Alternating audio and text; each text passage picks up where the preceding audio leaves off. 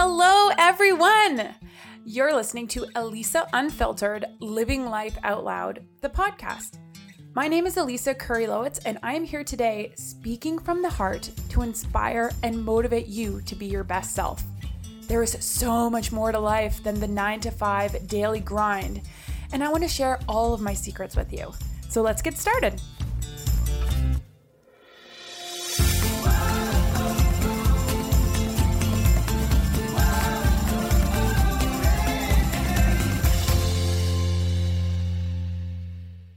Hello, hello. Welcome to episode 151 of the Elisa Unfiltered podcast. My name is Elisa, and today it is Wednesday, February the 15th.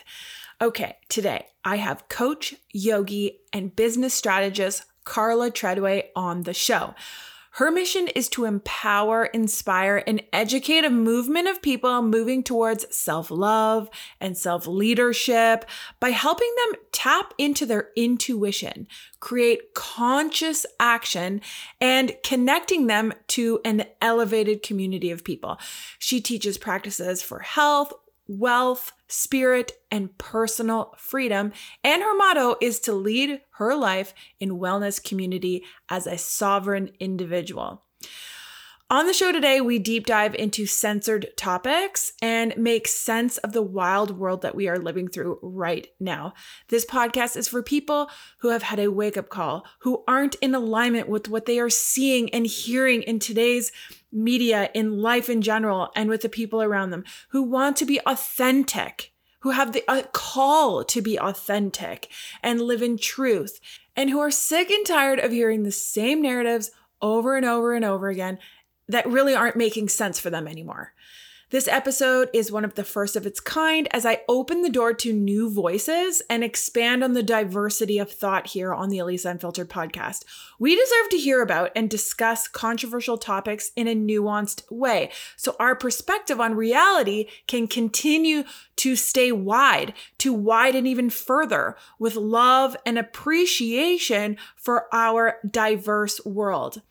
I appreciate this conversation greatly, and I hope you do too. So let's get started. Here is Carla Treadway. All right. Hello, Carla. Welcome to the show. I'm actually really looking forward to picking your brain today. Pick away.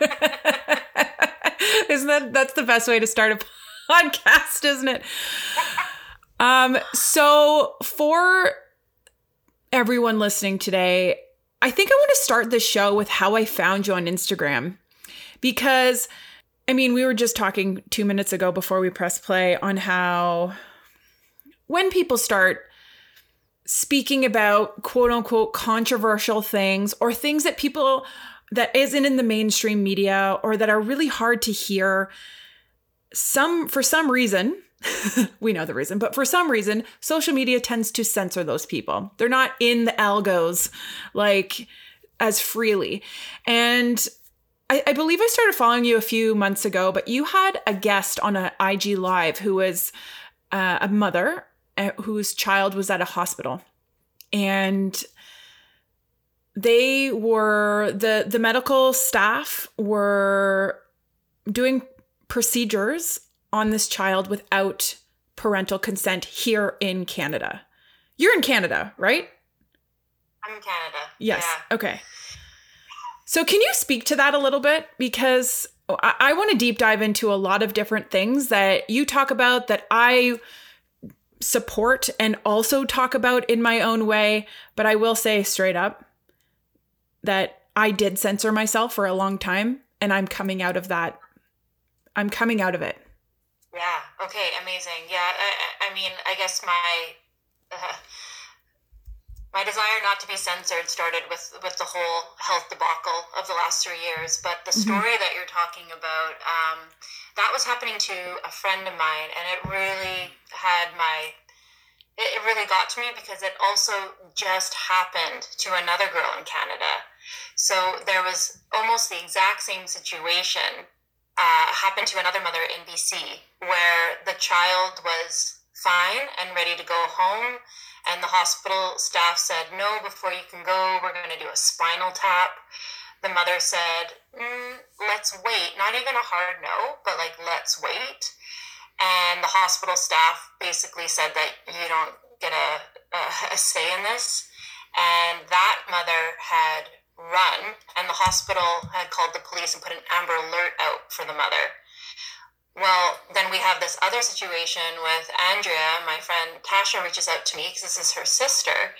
And this is, you know, n- not a mother to be concerned about. This is a really loving mother, a well educated mother, uh, a holistic nutritionist, like really understands like the body, mm-hmm. not a mm-hmm. doctor, but not, mm-hmm. not an ignorant person.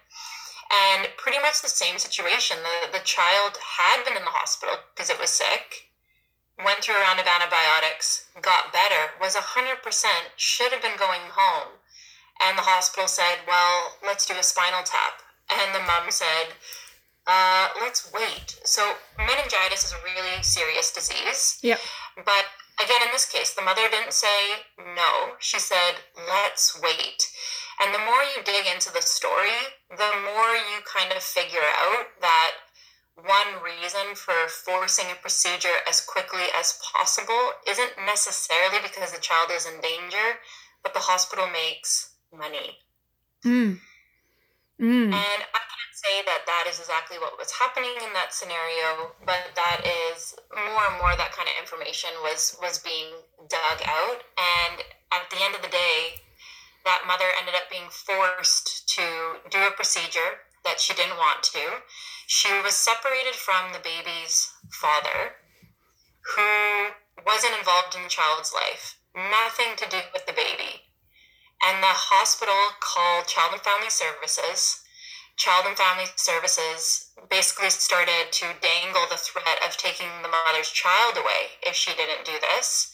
Then they called the baby's father and had him consent even though this man has absolutely nothing to do with the child. So this mother mm. feels completely victimized by the situation. Um, she did what she could. She stood her ground. She was incredibly calm and rational the whole time. And when I did that story on Instagram Live, it was amazing how many other people wrote me saying the exact same thing or similar thing has happened to them being forced to do a procedure that they didn't want, that they didn't need, that ended up harming them, uh, threats of children being taken away. And I, I, think a lot of us are just really opening our eyes to um, what little power people seem to have in the Canadian healthcare system. Mm-hmm. Yeah. And under what grounds could Child Protective Services come in and overrule a mother with a healthy child. I can understand perhaps if she wasn't calm or if she was being aggressive or if there's a history of violence or some sort of cue. How did how did under what grounds do you know? Well, the host just the hospital decided that that's what needed to be done, even though there wasn't any signs of the child getting worse. Um, yeah, they just they wanted to rule out meningitis, which they had already tested for they there's other ways that you can test for it, and they already did those tests, and all of those came back negative. So there really wasn't any reason other. Well, they, they might have been trying to do their due diligence. It also could have been they were going to make a lot of money off of that procedure. Right. And I so who makes that call? Is it the doctor? Is it a group of people? Is it the hospital? Yeah, that I don't know. Mm. I just wanted to get air uh, for Andrea. Right. She she was really just backed into a corner. Um, we were trying to get her press so that we could find her a lawyer, someone that could advocate for her, because clearly in Canada, it's not enough to advocate for your own personal medical decisions. Mm-hmm. So we were doing whatever we could to try and bring her in whatever supports that we could. And it was really challenging to find a lawyer. We found lots of lawyers that wanted to help but couldn't help because they weren't specifically uh, medical lawyers, and it just got, uh, you know, eventually she just got stuck. She got stuck. They said either you do this right now or we start to threaten your custody. This was a moving example for me, absolutely. And I believe it. I believe it. I believe this happened. I believe it's unfair. I believe she was violated. Her rights were violated, especially in the way in which it was done. There was videos. You showed a lot of really um, important images and words and storytelling throughout this whole thing. It wasn't, you know, finger pointing. It was a very well thought out and presented story and case. Now, pre pandemic, would I have believed that? It would have been a lot harder. I mean, my eyes opened. Um, being an unvaccinated Canadian, the way people treated me and st- continue to treat me the way, you know, we're not allowed in the US still. um, mm-hmm. Which I, a lot of people don't realize. I think the next call is like uh, April 9th or something, 2023. They're going to make a new decision whether we can travel to the US legally um, mm-hmm. as healthy Canadians. And my question for you is why do you think it's so hard for people to accept that this is happening in our country? Because it's so dark. Mm. Because it's so dark. The, I didn't believe it all at first. Um, I kind of bought along with the narrative. I was scared. I was washing my groceries. I was doing all the things. Mm-hmm. I went out and I got one and then people around me started getting hurt. Now, mm. maybe it's because I know a lot of people. Um, like my husband was a professional athlete. We traveled a lot. We have lots of friends, but I know quite a few people that are seriously injured and disabled. And mm-hmm. at first, it just kind of starts at that layer, right? Mm-hmm. Oh, is this just bad medical decision, but then of course you start digging in and digging in and digging in, and when you kind of start to see the big picture, that is a horrible experience, one that most people are not willing to go through. Mm-hmm. And there's a lot of reasons for that. There's a lot of people that had pre existing trauma, and it's too hard to realize that there are more problems with the world. So there, there are those people that are already going through really heavy things. They, they can't handle adding on another layer of there might be some bigger problems that they don't know about. So there's those people. But then there's just a whole lot of people that are completely disconnected from their intuition, from consciousness, from reality, mm. that love living in a Kardashian world. They love this superficial reality. Mm. They've never paid attention even to, to politics and um, they're not about to start. You know, they just want to have a fun and easy life, and you're being silly, you're being a conspiracy theorist, nothing's wrong, this is my world. And it's really interesting in a world that loves to talk about privilege so much. What a privilege to not pay attention to things like economics, politics, the medical care system, um, geopolitics. Like, what a privilege that you can just check out from that conversation. And label someone and cancel them and censor them and have the backing of your government to do so. The the the othering that is happening right now is out of control almost. It's really interesting. Do you see this getting better in 2023 or are we further separating into like a binary country? Uh, I don't know. I mean, I want to have hope. I even see like in my own journey, like when I first started like speaking out about this, I I was quite kind about it. Like the thing that got me canceled initially from like friends and and yeah, let's me a lot let's hear that. was with saying, I think we should not judge people for their personal medical decisions. That was yeah. the thing that got me canceled. I mm-hmm. didn't even say don't go get it. I actually have never said that. Um, so just saying that we should have tolerance for other people's medical decisions, that got me canceled. And the more kickback that I got from that, the more bold that I got with my truths.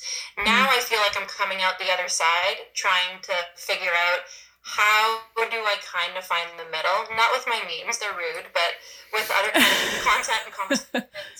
Is there a way that I can somehow find the middle? I, I am trying to find a softer place. However, is everyone doing that work? I mean, I don't know. I think the things that I'm worried about geopolitically and politically are happening. I don't think that's going to stop. Mm-hmm. Um, that will continue. And I think that is a big and scary thing. So I, you know, in the beginning, I had a lot of compassion for people. Um, I really understood why they didn't get it because I didn't see it at first. It took it took a little bit I get it. But at this point, seeing that people really have no clue, um, I don't know what to say about that. Like, I, I don't think anything can break that cognitive dissonance. You're, you're literally watching things fall apart in front of your eyes. Mm-hmm. Why do we have mandates at a border when mm-hmm. we know it doesn't stop transmission? It never made sense, and it's still there. And mm-hmm. you're and people are just saying, "Huh, that's weird," and moving on. No, that's not weird. That's criminal. It's illogical. It's unscientific.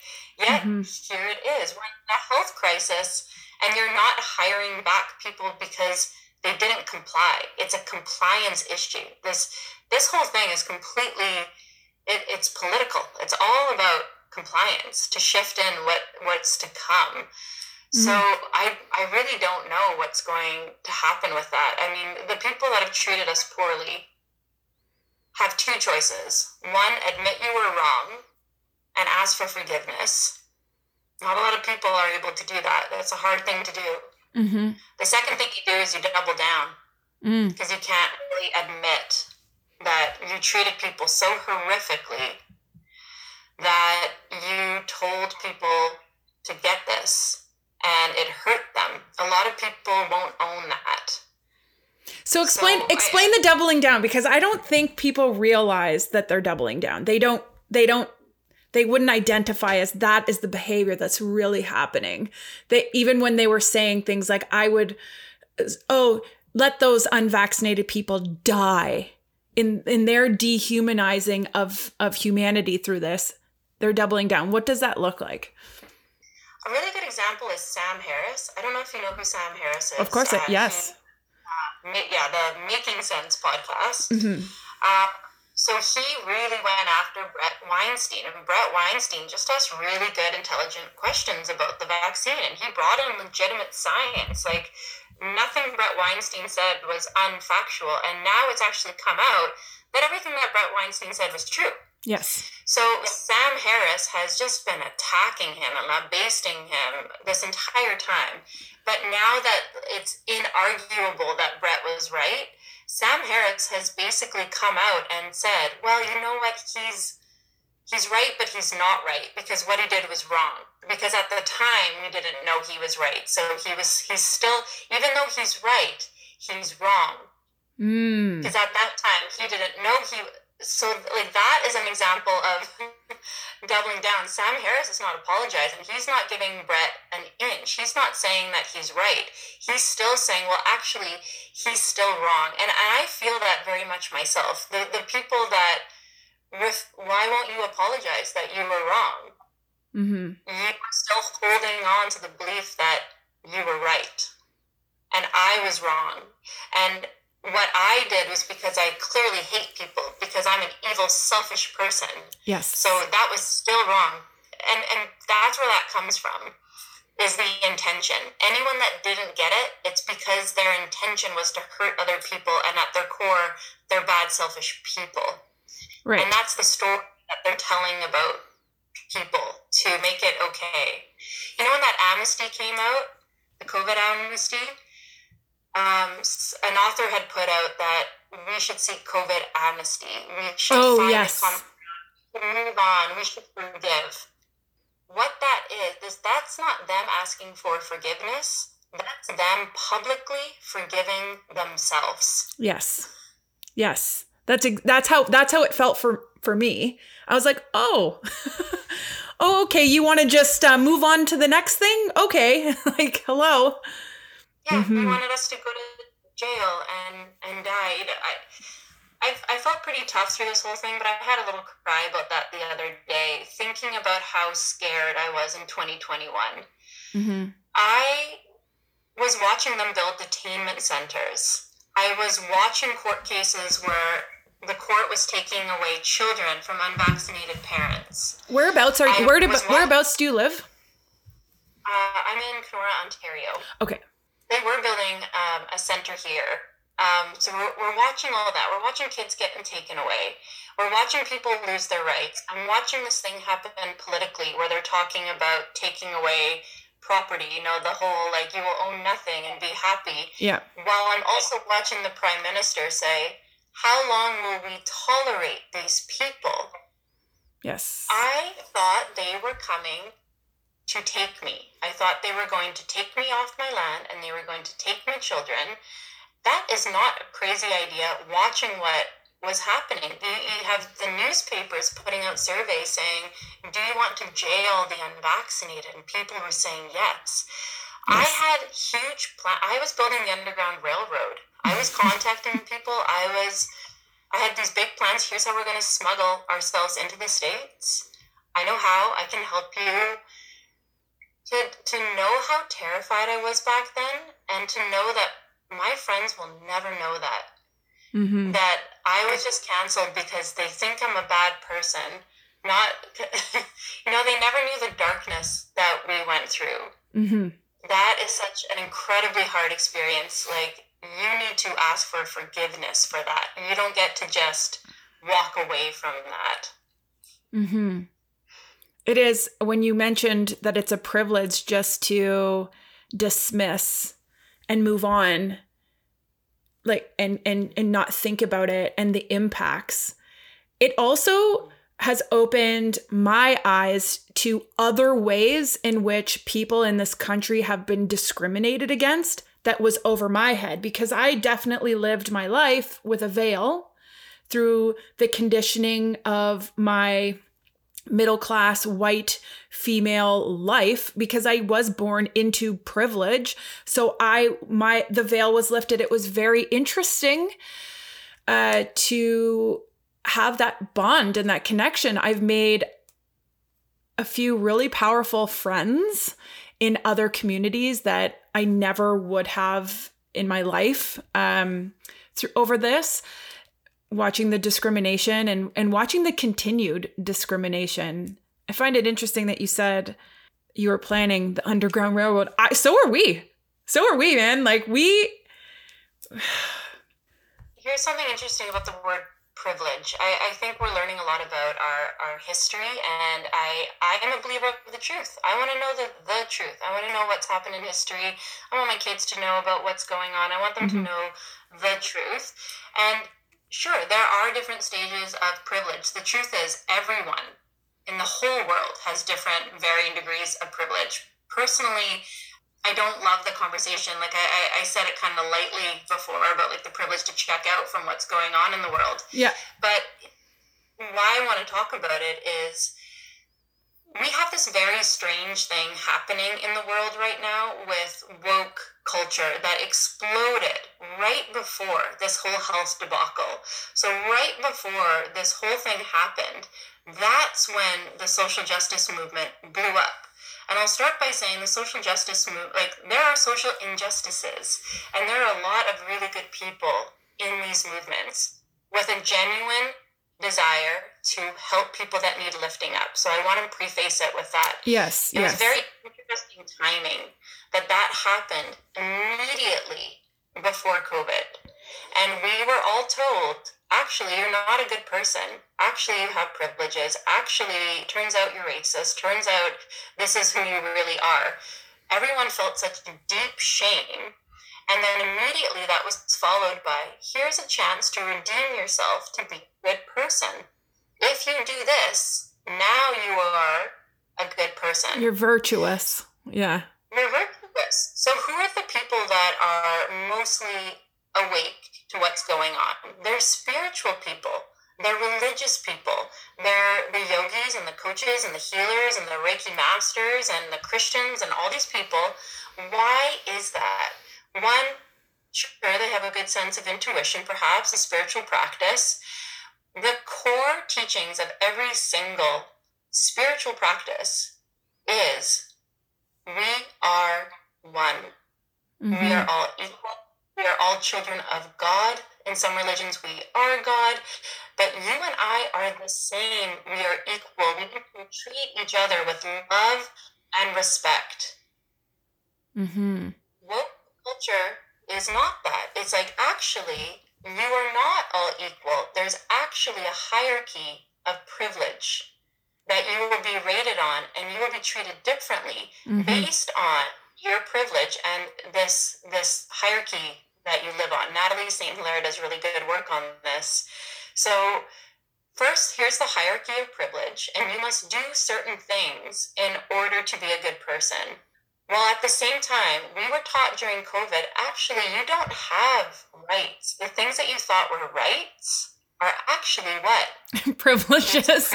I know. Oh my God. It's a privilege, not like, sure, the movie, whatever, right? Going mm-hmm. to a movie or a restaurant. Going yes. to work became a privilege. Leaving the country became a privilege. Oh, you want bodily autonomy? That's a privilege. I dislike this word so much because it's being completely weaponized and used yes. against us. That movement, it, they are weaponizing the guilt of people that are good. Mm-hmm. You're weaponizing the guilt of people that already deeply care and want to do better and like such really good humans, mm-hmm. while simultaneously inflaming and making angry the people that didn't care. And we're already trapped out of this conversation too. So, anyways, that's like, I don't think it's a coincidence that that exploded immediately before we were told that we no longer have rights. Woke culture started in the 90s, did it not? It was part of like a Black Lives Matter um, movement, maybe like 20 years ago, is my understanding of it. But yeah, it did really blow up in the last three years as and and it's really interesting. Personally i heard about it. I knew about it. I knew that it was a little bit too left wing like i i'm i'm a little bit embarrassed to say but i am a i was a liberal for most of my life. I was an athlete myself and I voted for Trudeau the first time around in Canada here. I I'm left leaning and I'm I'm not sure about far left socialism. I'm not sure about some of those communist ideologies. I don't resonate with them. I don't care if I, I, everyone's allowed to, you know, think that the way that they want to think, but it, the conditioning around it, how sophisticated that conditioning was to program left leaning people to lean to deep dive to the left has been extraordinary, extraordinary. And now we're really starting to see we're really starting to see negative effects. And I'm starting to see people wake up and be like, wait a second, my kids are getting affected by this. My, this is, the sexualization of children is not okay. The you know, othering of other people, the xenophobia, you know, they a lot of woke culture really claims to be this virtuous side. They're the right side. They're the, the they're the good people. They're awake. However, all I can see is someone like almost like a zombie apocalypse. like it's almost the exact opposite. 100%. Well, we're seeing this mass evacuation from the left right now. I, I oh, also. Oh, you think? Was a liberal and I voted for Trudeau. Oh, yeah, all the people in my circles. That, again, they're they're all the spiritual people. They were never conservatives, and they're all running that way. Mm. And it's not because they don't believe in some classic liberal values. I think a lot of people are waking up to the story that, oh, everything the right does is evil and they're just evil capitalists. I think a lot of us are waking up to the fact that that's not true. And there are actually a lot of policies that make sense. So there's a lot of people that are just waking up and listening for mm-hmm. the first time policies on the right and they're like, oh, actually, I agree with that. So there, there's a ton of people moving that way for that reason. Mm. But there's a lot of people evacuating the left because classic liberalism does not exist. It does not exist. And if there's any people listening right now that are still like, no, I'm a staunch liberal, you need to be the ones to get louder because right now your party looks atrocious. It doesn't exist. Classic liberalism does not exist. One of the first things that woke me up was a podcast by James Lindsay, and it was called The Early Sexualization of Children. Mm-hmm. Uh, and he reads a ton of books on Marx and Freire and Friedrich and the Chinese Red Guard and, and all these Soviet and communist nations. So this is nothing new and mm-hmm. that podcast blew my mind wide open. That was a tool of Marx. And when you look at a lot of the people that are running these organizations, they're Marxist. Uh, mm-hmm. Uh, the organizers of Black Lives Matter were Marxists. They had a goal of destroying the nuclear family. What does Marxism seek to do? it, it is based upon a deep disdain for people that have more privilege, people that are above you. So Marx himself had disgust for people below him, but also deep jealousy and resentment for those that were doing better than him. So this ideology, even though Marx describes building this beautiful utopia, at its very core is built on hate and resentment. Right. that that's where the goal of Marxism is to disrupt and destroy. So that podcast where they dive into the like different Marx books where they talk about why you need to eliminate childhood innocence, why you want to sexualize children early. It's to disrupt. You disrupt the child so deeply that they rebel against their parents. Oh, mom and dad, you don't recognize me anymore. You don't own me. Plus, I'm deeply uncomfortable with everything that just happened to me as a child. Then you break away from the family and you join the resistance. What are we witnessing in front of our eyes right now in Canada? It's the dismantling of everything economics, family bonds, the healthcare system, like everything is falling apart in front of our eyes. That is the goal. The goal is to completely dismantle everything, knock us down to the third world. And a lot of progressives don't recognize that. And and for me, I, I don't choose a team. I'm not left or right. I'm not tribal. Even when it comes to ideologies, I'm just really basic. Does it work? if mm-hmm. these teachings worked and things got better, if they actually got more inclusive and kind and loving, and children were doing better and thriving, and the economy was doing better, and people weren't homeless anymore, then I would say keep going. Mm-hmm. But that's not what's happening. No. So when we talk about Mm-hmm. Mm-hmm. we need the left and the right. So if you go too far right, you get really, really stuck in the past, and there is no evolution. But progressives keep progressing and progressing and progressing to some expressed ideology, but there's no landing place. So you need the conservatives to balance the progressive with, hey, does this work? Because the conservatives are all about facts and logic and budgeting. So you need them just for that. Hey, is this working? But also, hey, can we actually tie back into some of our values? Can we stay tethered or anchored to a value? But what we have in Canada right now with our socialist coalition is you've completely blocked out the right. And now we're watching the fruits of that. When you don't allow the right to interject, now you have the progressives going far into cuckoo land, mm-hmm. creating so policies that hurt the economy. It doesn't help the environment. It doesn't help drug addiction or homeless, but they keep doubling down, going further and further down that track because they're chasing the ideology that is not rooted in fact or evidence right now. I think a, a really good question to ask if you are left leaning, which isn't a bad thing. I don't, that's not what you're saying. But if you are left leaning, is to say, has all of these policies and all of these decisions that you're rooting for made a difference? How is the mental health crisis going in Canada right now? How is the homeless crisis going in Canada right now? Are people motivated? Are they building confidence through hard work and dedication? Are they expressing their passions? Or are we just getting like what's actually happening? Ask yourself if you, because one of the things that really I have a heart, this is why I'm more on the right and I get criticized criticized for it often is I believe in hard work. I believe that hard work and finishing things, completing tasks, whether it's a paint, a painting you're doing or, you know, building a house or whatever, building tasks is the foundation. It's the backbone to confidence. Once you complete things, you feel good, whether you recognize you're recognized from the outside in or not. Like it it it's it's accomplishing things in life it's doing things it's in the doing that builds confidence and one of the things that the last few years has really shown me is that humanity is willing to give that up They want other people to take care of them. But at what cost? And now we're seeing mental health decline.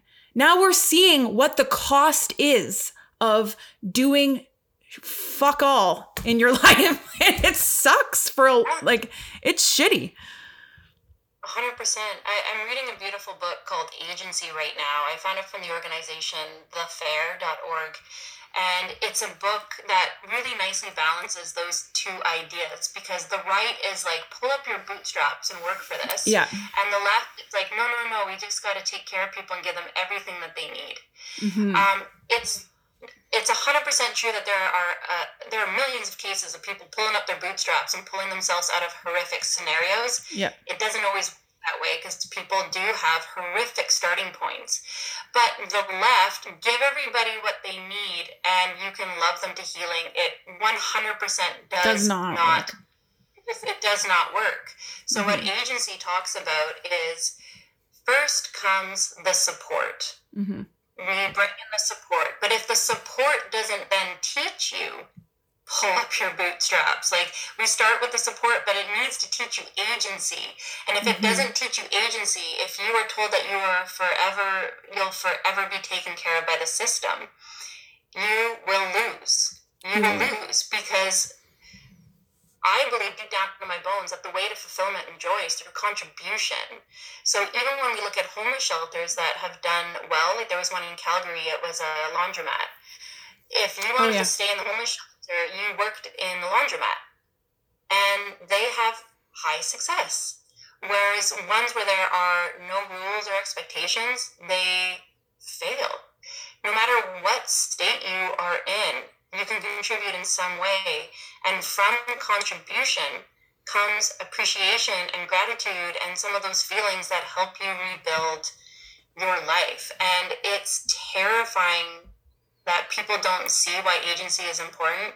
It's terrifying that our educational institutions are actually teaching socialism. So Canada has socialist healthcare, right? So people always look at that and they have it reframed as socialism means you care about people. Right. Right? Capitalism evil, socialism care about people. And they're actually teaching our kids in universities, like I argue with 22 year olds all the time, it's quite funny. Um, they think that socialism is good. And I say, okay, great. Name one socialist country other than China. And you watch them sit there with a blank stare on their face. They right. can't. China's socialist. It's not communist. And then I dig in a little deeper. Name one socialist country in history, one communist country. And socialism always comes right before communism. Mm-hmm. It's the mm-hmm. step right before. Name one in history that hasn't resulted in millions of people starving to death and being murdered. There is more genocide, more murder from socialism and communism than any other historical event. And people are not being taught history. I, I had a 22 year old come at me on Instagram and say, Well, you're not educated. What communist books have you read? And I like rattled off eight in that moment. And mm-hmm. you can mm-hmm. see that like she obviously hadn't. Because they only go to like the title of the book or what's the theory. The theory is we're all equal and it's beautiful. Mm-hmm. It doesn't actually ever end up in that way. What happens only is you eliminate the middle. You get more people sinking below the poverty line, getting poorer and more poor, and you get the rich getting richer. What did we see in COVID? Mm-hmm. We completely squashed small businesses. Mm-hmm. You had people lose mass amounts of wealth while the rich got even wealthier. Mm-hmm. We wiped out the middle class, and we're continuing to do that. I believe in social support programs, but like this universal basic income that the NDP wants to push, that is going to wipe out the middle class. How do I know that? We just watched it in CERB. What happened when everyone got just $2,000? Everyone quit working. Everyone is missing workers, right? Like look at look at flights right now. The like travel is completely falling apart. You got healthcare falling apart. You got small businesses falling apart. No one wants to work. So now you're going to give people way more money to stay home, way more money than your average small business can afford. You're going to get a whole slew of people staying home. There are going to be a lot of people that genuinely, genuinely need it, and a gigantic amount of people that are choosing to be complacent and be taken care of under that system. And that is 100% where we're going right now. And you're going to be paying triple for your home real soon. yeah. Back better, right? So the mm-hmm. NDP says, oh, well, we're going to just get all that money from all the billionaires that have been, all those evil capitalists, they've been squandering that money uh, and they're hiding it in offshore accounts and the government can't get it. So we're just going to go get that money. Mm-hmm. NDP, why doesn't the government have that money right now? Because they can't get it because these corporations have developed these plans to speak. What makes you think you can go? And you're not going to get it. Where that money actually comes from is people like you and me, your average human being. We will be paying for those services. It's not the billionaires. They they know how to escape these systems. They're already doing it. They're going to continue to do it it's us that has to pay and it, life's just going to become unaffordable so again you have the left saying well we care about people we care about the homeless then why are you supporting peace that makes more people homeless there's going to be more people below the poverty line if you care about people that are in poverty and struggling then we need policies that help lift them up. If you make life unaffordable, the, the money doesn't just magically appear to pay for everybody, right? Mm-hmm. So now we just have more people suffering. But they say, yes, but we're the ones that care. And it's like, yes, but it it doesn't work. It just doesn't work. So why do you think it's so hard for people to hear statements like you just made? Because everything that they've been taught is a lie.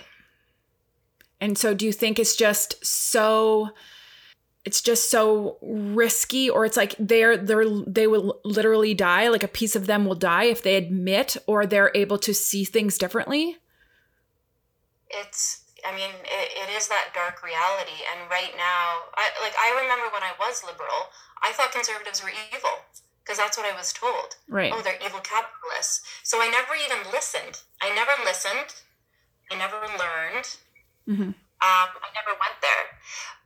Um, but also, what people don't realize is the the political atmosphere has changed.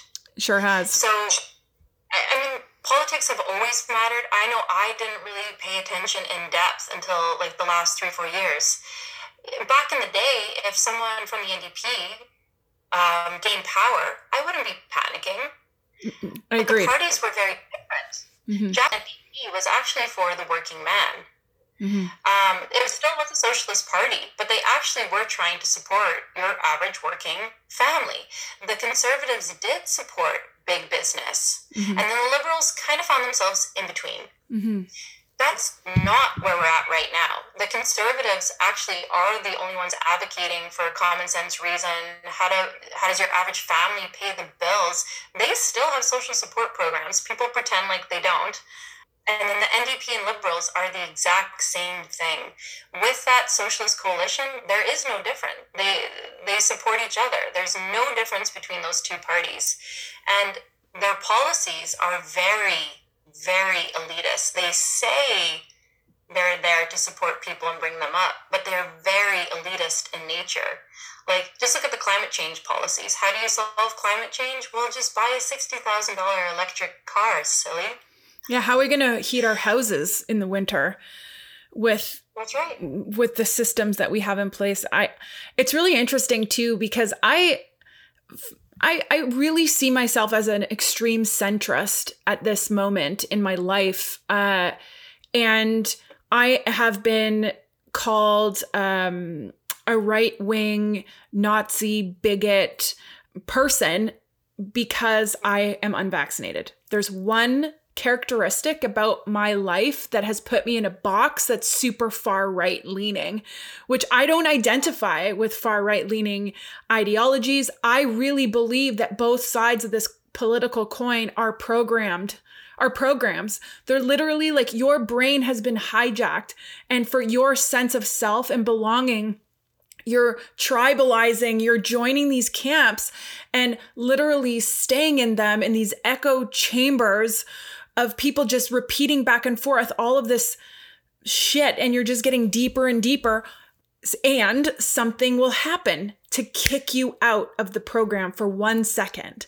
And I think you mentioned yours a little bit earlier. You took one vaccine and got kicked out because you started noticing people around you were getting really sick and it created this little bit of a space for you to decide hey what am i doing this this a similar story happened with me i was i'm trying to get pregnant and i saw a story in the new york times of all newspapers questioning the vaccine ingredients this was before the vaccine rollout they were saying it's interesting they would put this in here as this leads to infertility or has led to infertility in women. And I saved it. I bookmarked this article and I went to show my partner like a week later or a few days later, even, and it was gone. You couldn't find it anywhere. I'm Googling. I'm like, what the hell? I'm not crazy. I literally just read this like the other day I couldn't find it.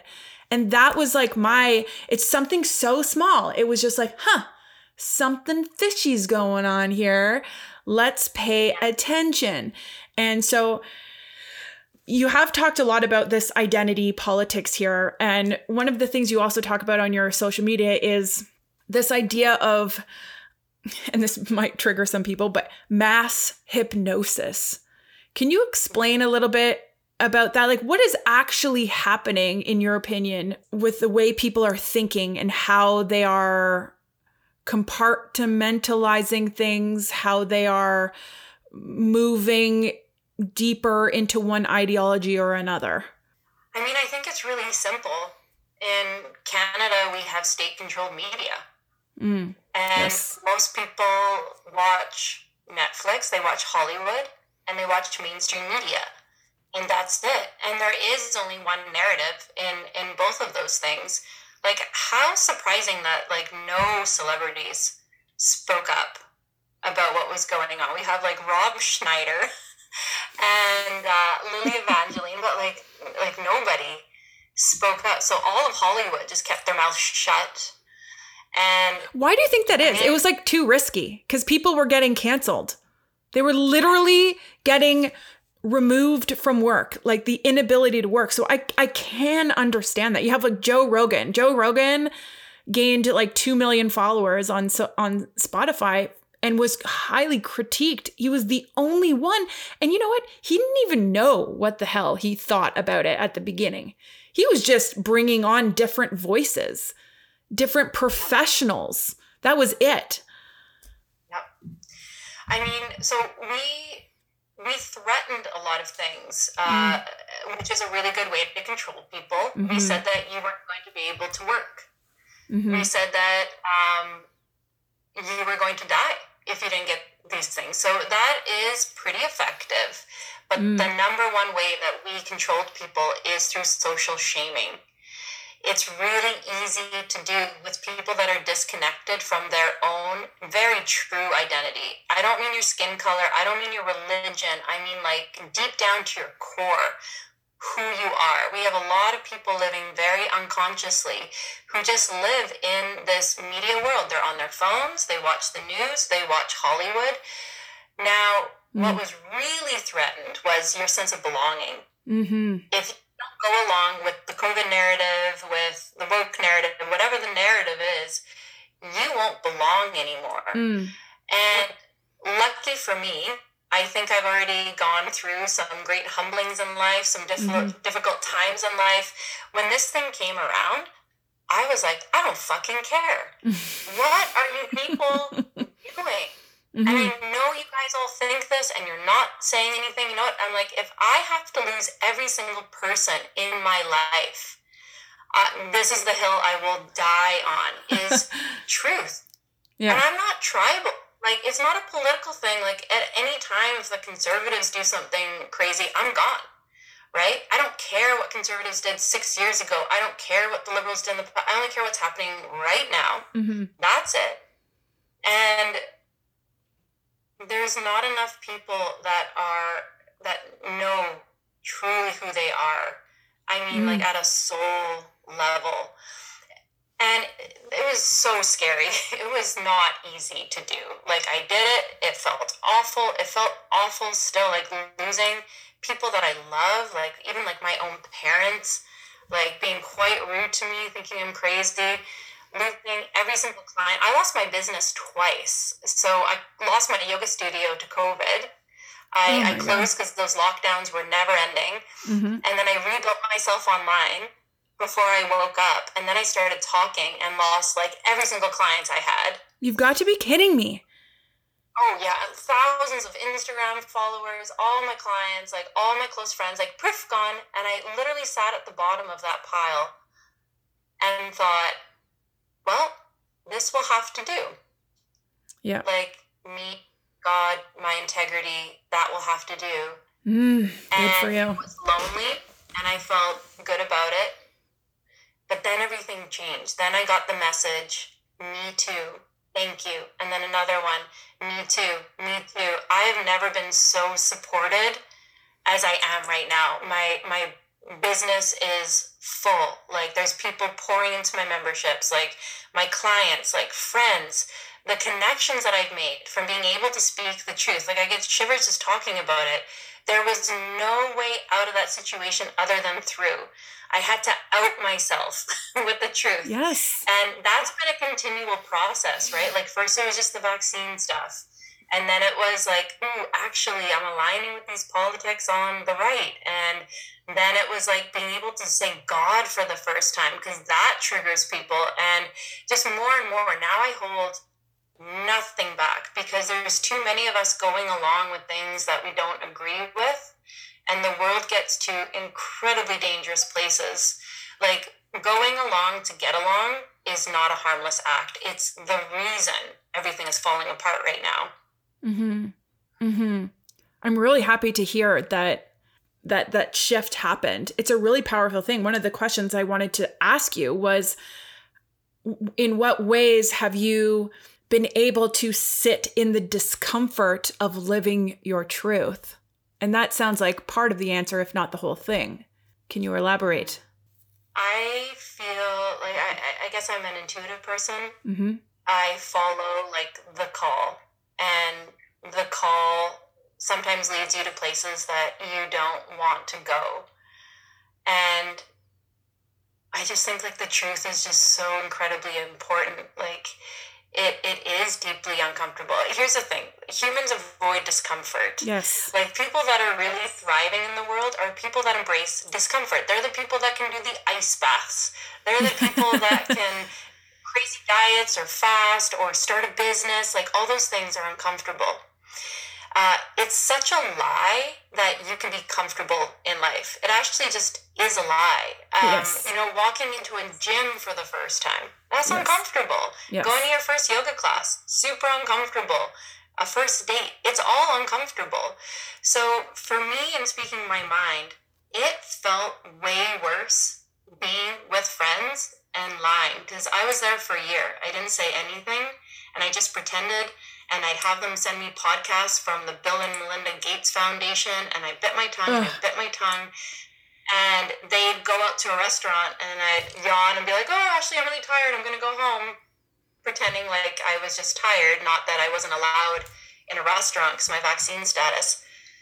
That felt way worse. That felt more lonely than anything I can ever describe. And there's a lot of people still, you know, maybe they I get it. You value those friendships. You want to keep them. I get that. The relationships that I have now are so much better. The people that I have found by speaking my truth, like this is a soul connection. I don't have to hide anything. And mm-hmm. it, they don't all agree with me. You know, they're not all of the same religion, political stance, fact style, any of that. Like, it's not even about agreement. They actually are truly inclusive people that let me speak my mind, that appreciate that I can be truthful, and, and they're the same. Um, so if you don't speak your truth, you just actually never find your deepest friendships, your relationships, um, even work wise. I can't imagine working with clients who I'd have to listen to with really extreme progressive values right now. I would hate that. I would hate, as I created my business online, to mm-hmm. create more unsafe spaces for myself where I'd have to bite my tongue. Right. So even on a work level, the clients that work with me, they know there's no surprises. They know exactly what they're going to get. Um, I don't I don't tell people what to think or believe. I'm super neutral in that way, but they already know who I am, and they're either here for it or they're not. And now it feels so good and clean and safe. It feels safe's my word. I am safe amongst my friends. I'm safe to speak my mind. I'm safe in my business. That feeling is so incredible. And I never would have had that if I shut my mouth. I would have always felt unsafe and insecure. Being true to your word and living to the being true to your word is well, it's one of the four agreements in the book, The Four Agreements. It's by Don Miguel Ruiz. It's like kind of my Bible in many ways. But how powerful is it to know yourself so deeply that you can hold conversation with people who disagree with you and not take it personally? To know that it's not personal and to build friendships on that. Like, what is this? If you disagree with me, you're against me. If you're not with me, you're against me mentality that is like, I see this all the time. I see it all the time, especially living in Ottawa. I mean, you, the self censorship for people that aren't, that are waking up is, I think it's a dominating force here in this town. Well, you mentioned being called like a Nazi, a far right extremist, right? Yeah. This is how I I do create space for people to have their own opinions, but I know I'm in the truth because I don't need to name call. Right. I right. stand here in the truth with facts and logic and good reason, and I can have a podcast, I can have a conversation, and I and I don't have to get ruffled. I can listen and then I can explain all the reasons why that I disagree, and I'm calm and I'm cool and I'm collected. Mm-hmm. Whereas the people that are going far left, communist, Marxist, progressive right now, what do they do? You're a Nazi. You're a racist. You're a white supremacist. I don't have to listen to you. They're doing that because their ideology doesn't handle scrutiny. Mm-hmm. It doesn't handle scrutiny. So the truth is always calm and loving and patient and kind. It's like the biblical narrative, right? Um, it's pretty easy to see who's in the truth because I don't need to be condescending. I don't need to be rude. I can be but I don't have to be. I'm grounded in the truth. This I use the hashtag based a lot, right? I'm based in reality. I don't need to name call mm-hmm. because here's a chart of evidence, whether it's the healthcare things or what's happening politically. You know that that documentary that Aaron Gunn made called "Vancouver is Dying" is is such. I've never seen it. Huge, oh God! So like the the narrative with um, uh, drug addiction and, and homelessness, the, the narrative is well, we need to keep creating safe drug supply for people because, um, well, a it's a it's a shelter issue, and and two, if we give people safe supply of drugs, we will decrease crime, and we will decrease deaths. People won't overdose. I believed that before because. Mm-hmm. So did I. Yeah. It's wild well this this documentary just blows the lid right off. Basically the the actual stats are crime I, I won't say the numbers but crime is worse than ever violent random attacks um, more people drive drug overdoses than ever before. Mm-hmm. that's the only reason we have this. So we talked about doubling down before. The left continues to double down on the thing that doesn't work even though you have facts just staring you right in the face. Right in like, the face. Yeah, we're doing it because we're good people. And I just think, well, let's just do what works. And we're all good people. You can't just call yourself a good person because mm-hmm. you want this ideology to work so badly, but it doesn't. Can we can we just look at that? Does it work? it's almost like human beings can't really discern in their minds uh, facts put in front of them. It's really interesting. I'm reading this um what's his name? Facts don't matter right now. Yeah, facts don't matter. But they can't and people will hear something like uh, there's 35,000 deaths in car accidents. Car accidents, there's 35,000 deaths in car accidents a year. If we bring in electric vehicles, you can guarantee that there will be 5,000 children that who die. 5,000 kids will die with the electric cars. However, with electric cars, they will be able to cr- change the pattern immediately. They'll be able to fix the glitch. They'll learn. The cars will be learning as deaths occur. But all you need to do is like create a narrative where a kid dies and people will be like, oh, well, I don't want that. Yeah, but we're going to be saving 30,000 people. Do you know what I'm saying? Like, it's just how you position, how the facts are presented, how things are positioned. It's so interesting with like I find it really interesting in this in this book. I'm forgetting the name. Oh my gosh, it's so interesting how he talks about a dolphin, the dolphins that get caught in the net when we're fishing for tuna and how it's how how it's how it's so devastating to dolphins and I completely agree. I don't want the fishing the fishing market is is especially net fishing is kind of disgusting in a lot of ways. I I I kind of put my blinders on for years about that. And there's a lot of activists who really focus on the amount of dolphins who are getting killed in these nets. And I'm reading this and I'm like, yes, I don't want the dolphins to die. And then he just switches your perspective and says, but what about all the tuna? Like, do we not care about the tuna? Because all those tuna are dying too in this. So, how we have a hierarchy of what animals to save and what not. He talks about no one's out there picketing for this um, um, tick there's a tick that's in Canada that's dying. Yeah. No one cares about the ticks. No one cares about it, it, it, things like that. The yucky, slimy, less important in our mind animals. And I just think it's really interesting yeah. to frame things and to see how things are framed because you're right. And I also, and I've told the story before on my podcast many times, uh, during COVID, I lost my business too. I work small biz, uh, social media for small businesses here in Ottawa, and all the businesses shut down. And I, as a secondary tier, lost my business. So I started my online coaching business at that time, and I was reading up on all these books, and I got a book, and it told me how to market. This book was written in 1956, and it talked all about uh, it was actually a really chauvinistic book. It was written so long ago, and like the marketing, the way they marketed to women, you have to like detach yourself from those narratives because it was kind of triggering how they spoke to women. I'm like, geez, mom, like, poor you. I can't believe you lived through this crap.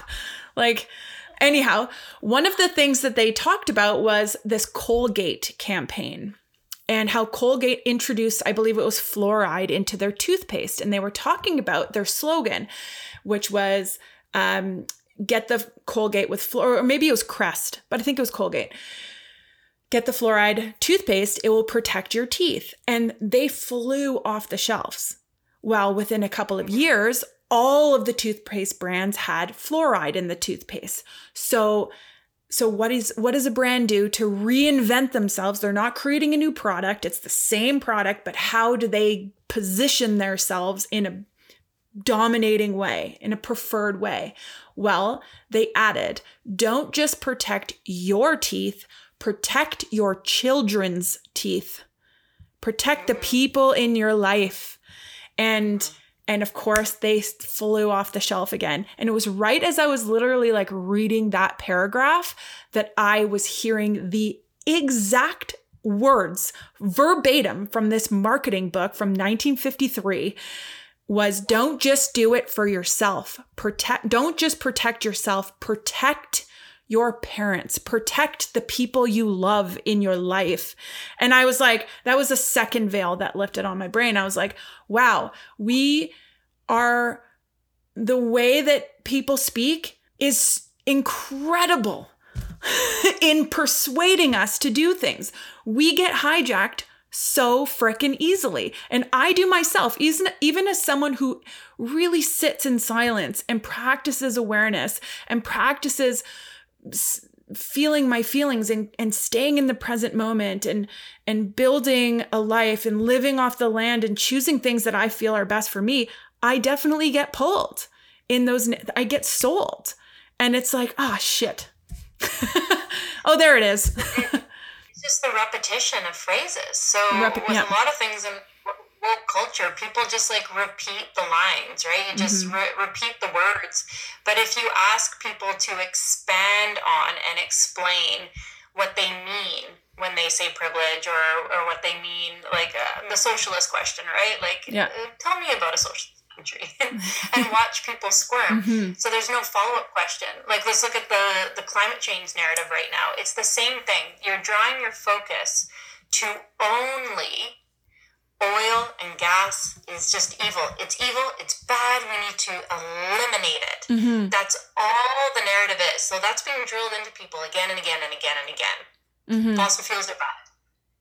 Well, what's what you don't hear and what's not being brainwashed is everything we have right now is because of fossil fuels.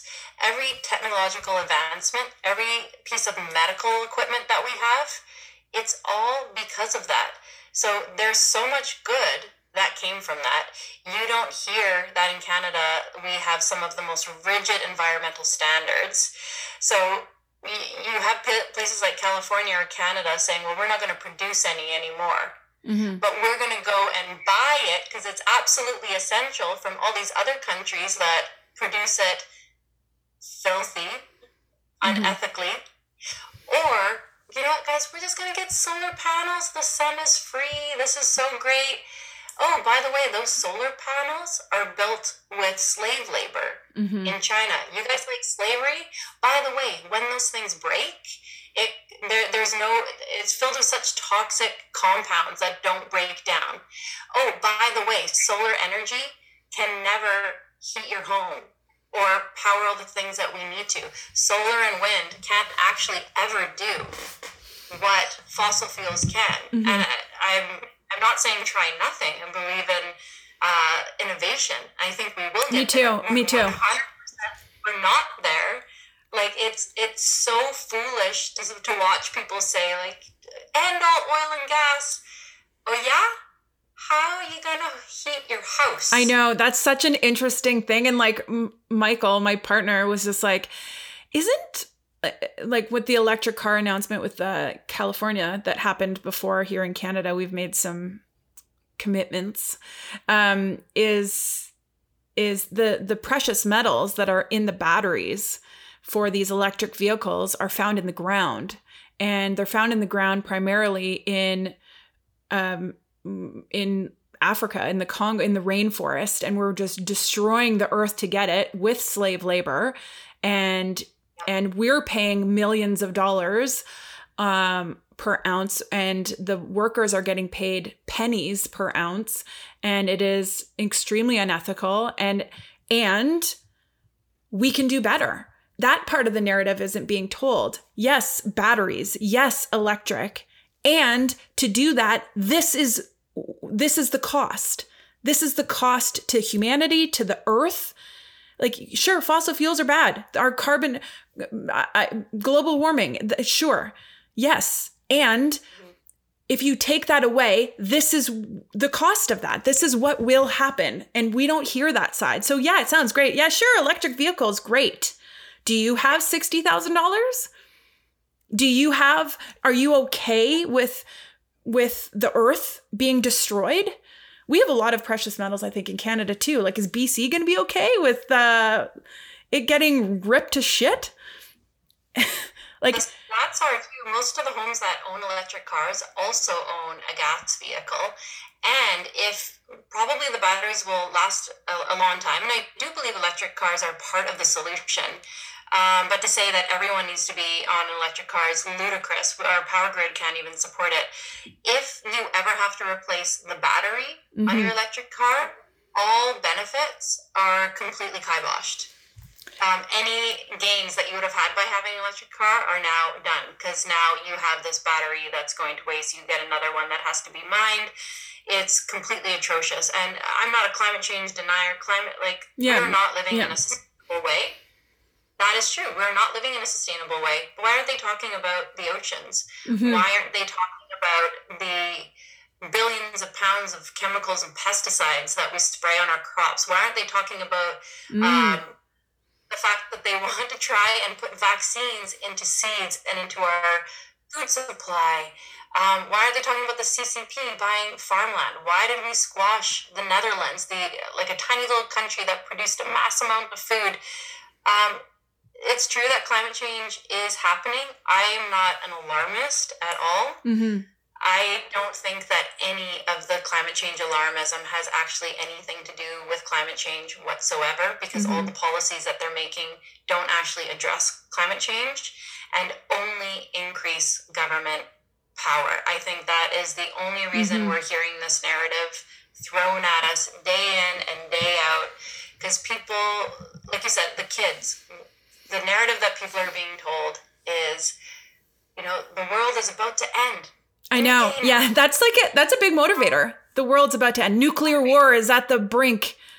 That that's happened between the U.S. and the Soviets, Soviet Union back in when was that? Like the 50s, 60s. There was a huge nuclear threat, and and I I think it's really important too because we're saying what's missing from the narrative is like, hello, if you live in Canada and it's minus 30, what happens to your cell phone in minus 30? it dies. What happens to electric things when it's cold? Like, mm-hmm. you talk to anyone with a Tesla in Ottawa, and they're like, yeah, we can't drive it when it's cold because our battery dies. and it's like, oh shit. we, those things just don't, they're not included in the conversation. And if you say it, you're a right wing bigot. And it's like, whoa, I'm not saying that. I'm just asking questions because things just don't make sense. Anytime someone calls you a name, it's because they're wrong. That's the place I've gotten to. And, and they really did themselves such an injustice now because we have been called every name in the book. Yeah. Those words have no power. Mm. You know, you want to call me a Nazi? Like, you really can't call me anything worse than that. It's true. Your words mean absolutely nothing. I'm just getting more bold. I'm just getting stronger now because unfortunately there there are real bigots, there are real social yes. injustice, there are real racists and and this movement has completely wrecked those words by just calling anyone that they disagree with yeah. these horrible and now words just don't matter. Just like facts don't matter. Just like facts don't matter. Okay, well, this has been an enlightening conversation. I love you and the work that you're doing and living in your truth and living and speaking your authentic voice without feeling the need to censor and and risk belonging. I think that's so important. The the whole concept, and I forget who said this quote, but humans crave two things to belong and to be authentic.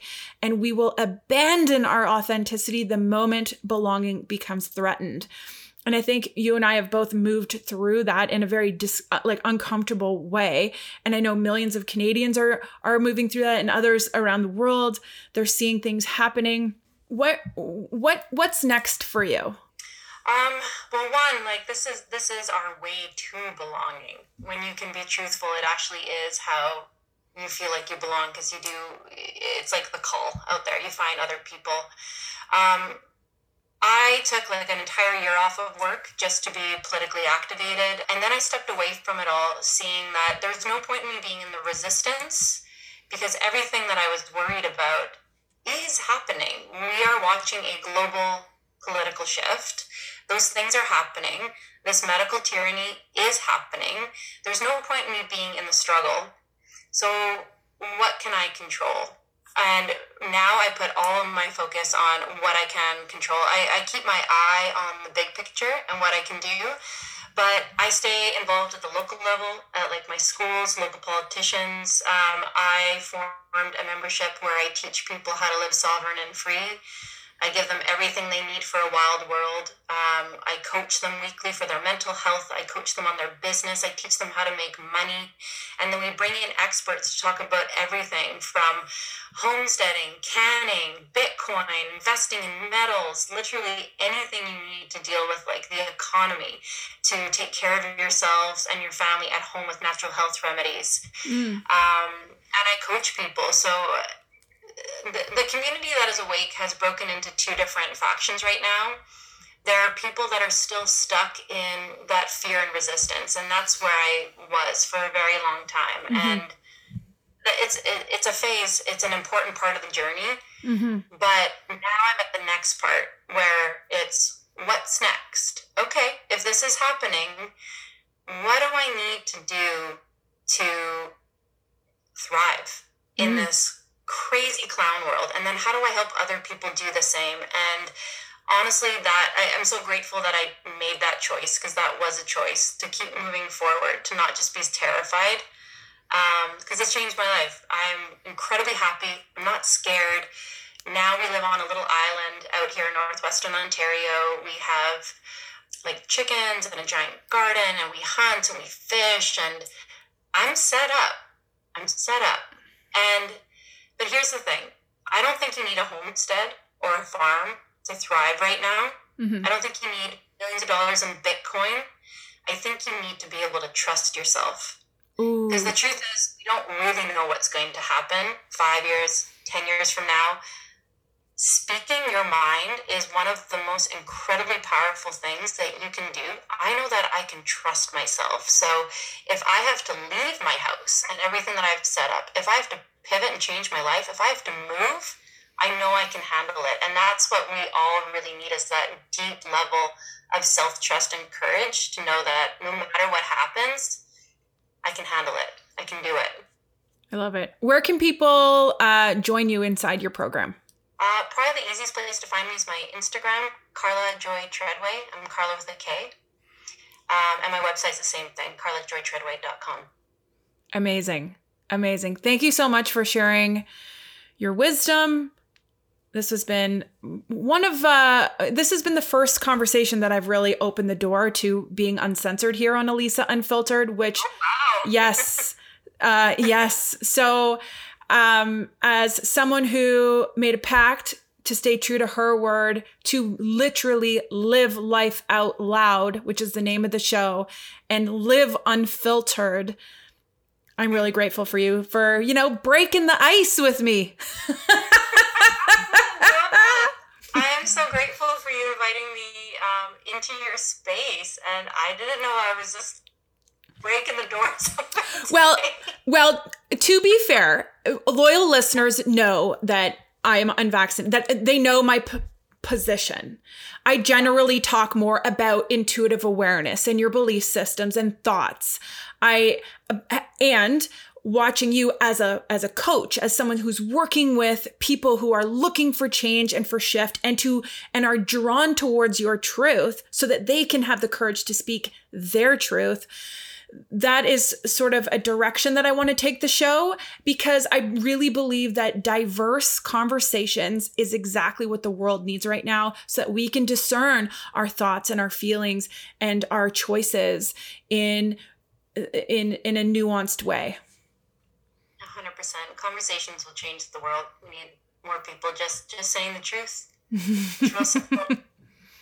Agreed. So thank you so much for sharing yours. And I'll have to talk to you off camera about your chickens because, yes, I need some.